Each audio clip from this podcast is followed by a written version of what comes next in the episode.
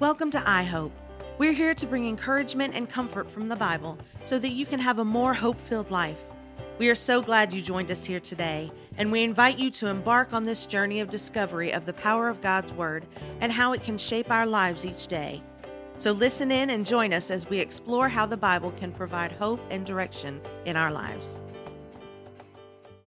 Hey, welcome back to iHope Cast. This is Pastor Brandon. We've been discussing the uh, topic of hope in the book of Psalms and, and um, really enjoyed our discussions. Today, we're going to read from Psalm 31, verse 24. It says, um, Be of good courage, and he shall strengthen your heart, all ye that hope in the Lord. And if we have hope found in Jesus Christ and our hope is, is in God, then I think uh, the challenge there is to be, be of good courage um, and, and that He will bring about the strength in our life. Now, that reminded me of another passage in Psalm 27. So I'm going to go there and I'll mention this real quick before we go there. As you look at Psalm 31, you'll find I know in one of the one of the Bibles I was looking at it at the top it said it's a psalm of complaint and praise because you'll see this back and forth of the the the hardships that David's facing but then you'll also see the praise and the the strength that he's going to find in God which is where we end in the verse that I just read in verse 24 but it reminded me of another verse in Psalm 27 verse 14 says wait on the Lord be of good courage, and he shall strengthen thine heart. Wait, I say, on the Lord. We talked a lot about the fact that hope is wait, it's expectation.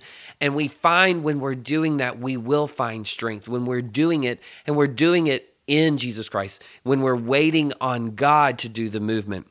Now, Psalm 27 1 says this. I think this is interesting as we think about waiting and finding the strength. A lot of the opposite of that is fear. Um, Suzanne Collins says this quote, and I don't support a, a, lot of what she does, but I thought this quote was good. It says, Hope is the only thing stronger than fear.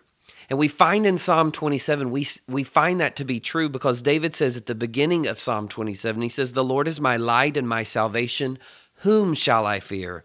The Lord is the strength of my life of whom shall I be afraid? So we see David is talking about the the the topic of fear and and because of God in his life and because he's resting and he's standing upon his hope found in God, we see that he says, Listen, I don't have to be afraid.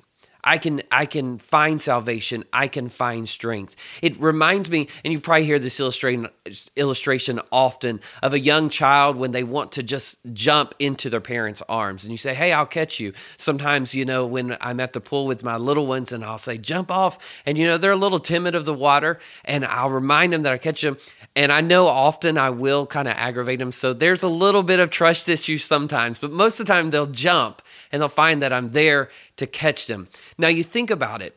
Sometimes as a young child, it seems like the problems are small, so it's easy to trust big. As we get older, now I think you see sometimes people do those trust falls. I don't know how trusting I would be to stand in front of my friends and just fall back and expect them to, to catch me. You know, would it really happen? Would it really work? Would I knock them down?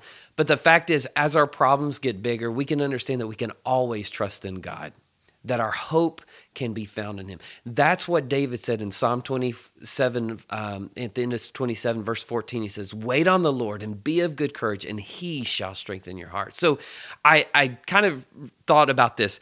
The idea is hope is fearless trust. Hope is fearless trust.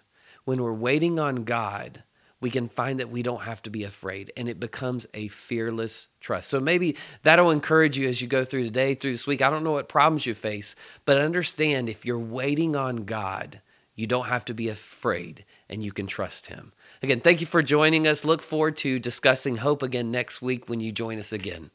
Thanks for taking time to listen. If you've been encouraged by iHope, why not share it with a friend or leave us a review? Until next week, God bless.